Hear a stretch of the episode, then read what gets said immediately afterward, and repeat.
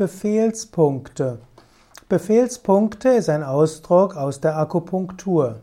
Insbesondere in der antiken Akupunktur, also in der traditionellen chinesischen Medizin, gibt es besonders wichtige Akupunkturpunkte. Diese werden als Elementepunkte bezeichnet oder auch als Befehlspunkte. In der koreanischen Saam-Akupunktur werden diese Befehlspunkte in besonderem Maße verwendet.